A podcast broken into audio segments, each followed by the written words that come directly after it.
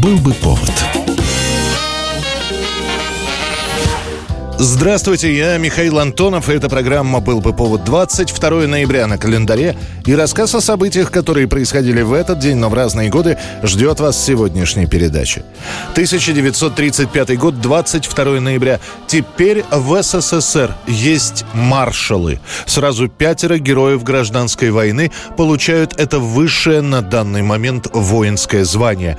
Маршалы замыкают список новых утвержденных званий начальству действующего состава рабоче-крестьянской Красной Армии. В примечании поясняется, звание маршал присваивается персонально выдающимся и особо отличившимся лицам высшего командного состава. Новое звание тут же находит отражение в стихах и песнях.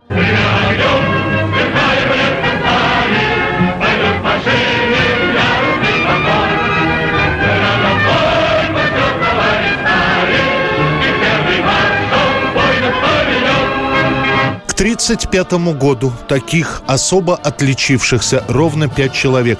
Народный комиссар обороны СССР Климент Ворошилов, начальник генерального штаба армии Александр Егоров, инспектор кавалерии Семен Буденный, командующий Дальневосточной армией Василий Блюхер и самый молодой из всех награждаемых заместитель Народного комиссара обороны Михаил Тухачевский. Уже через два года про Тухачевского запрещают вообще вспоминать. Его сначала сначала арестовывают, после в 37-м расстреливают. Тухачевский свою вину отрицает. Нехорошо. Мы врагов допрашиваем. Они во всем сознаются. Был заговор. Был, говорят. Такая же судьба постигнет Блюхера в 38-м, Егорова в 39-м. К тому времени групповой снимок пяти первых советских маршалов вообще перестают публиковать. Если в начале того же Тухачевского с фото убирали с помощью ретуши, то, лишившись трех героев, фотография выглядит совсем неестественно. До 91 -го года звание маршал Советского Союза успеют получить 41 человек. 1942 год, 22 ноября. Новогодний номер журнала «Крокодил» выходит с карикатурой кукрыниксов. На ней Гитлер на фоне карты Сталинграда в наброшенной дырявой шали поет «Потеряла я колечко, а в колечке 22 дивизии». И действительно сообщается, в этот день замкнулось кольцо советских войск, и шестая армия генерала Паулюса окружена под Сталинградом.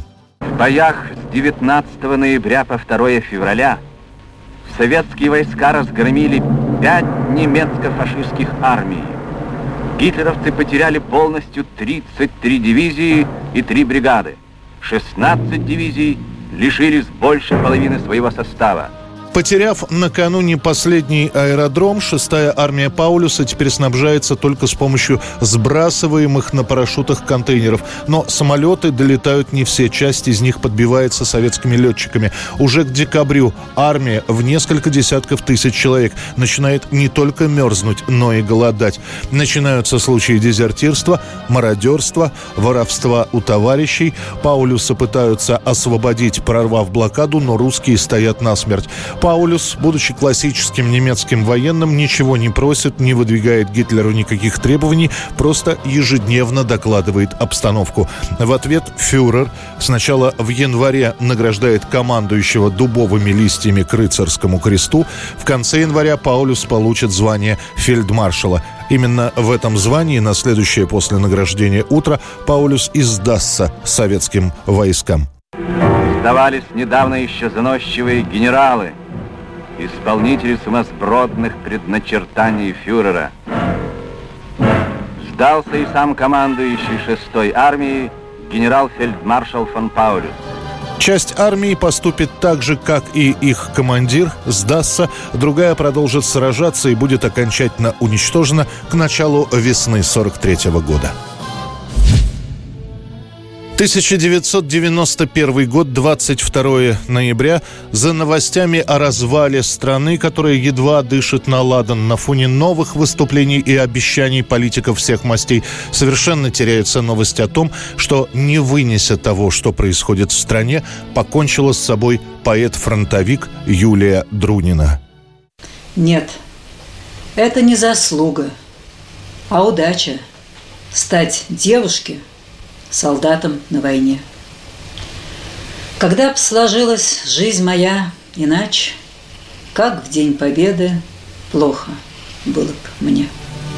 Прошедшая войну, она начала рассылать свои стихи во все советские журналы. Юлию Друнину заметит Александр Твардовский. Именно благодаря ему она станет членом Союза писателей. Друнина много печатается, выступает, ездит по стране. В 30 лет встретит сценариста Алексея Каплера, который старше ее на 20 с лишним лет. Друнина уйдет от мужа и выйдет за Каплера замуж. Она пишет стихи сначала о войне. Чуть позже Юлия Друнина перейдет на лирику. Я порою себя ощущаю связной Между теми, кто жив и кто отнят войной. И хотя пятилетки бегут, торопясь, Все прочней эта связь, все тесней эта связь. А после она, как и все, с восторгом примет перестройку, начнет заниматься общественной деятельностью, в частности, поисками пропавших в Афганистане солдат. А дальше все больше и больше разочарований. Ей 67, а все идеалы, о которых она писала, рушатся прямо на глазах. Друнина заходит в гараж, запирает его изнутри, заводит машину и пишет предсмертную записку. «Почему ухожу?» По-моему, оставаться в этом ужасном, передравшемся, созданном для дельцов с железными локтями мире, такому несовершенному существу, как я, можно только имея крепкий личный тыл. 22 ноября 1997 года в пригороде Сиднея в одном из номеров отеля полиция находит тело 37-летнего солиста группы In Excess Майкла Хатчинса.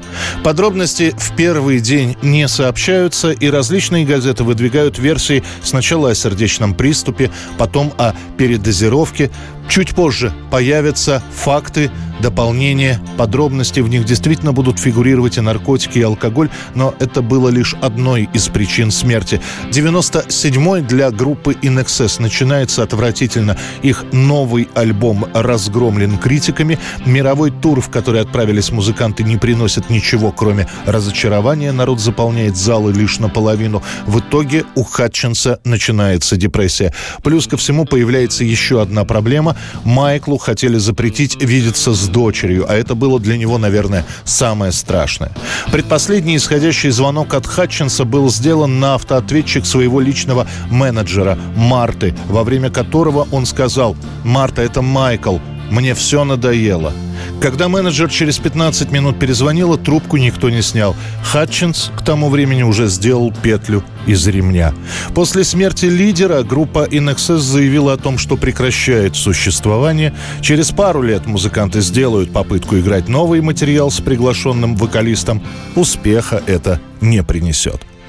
Это была программа «Был бы повод» и рассказ о событиях, которые происходили в этот день, 22 ноября, но в разные годы. Очередной выпуск завтра. В студии был Михаил Антонов. До встречи.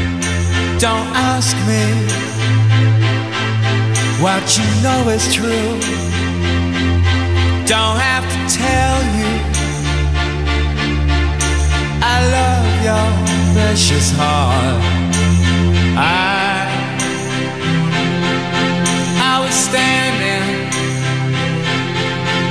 were there.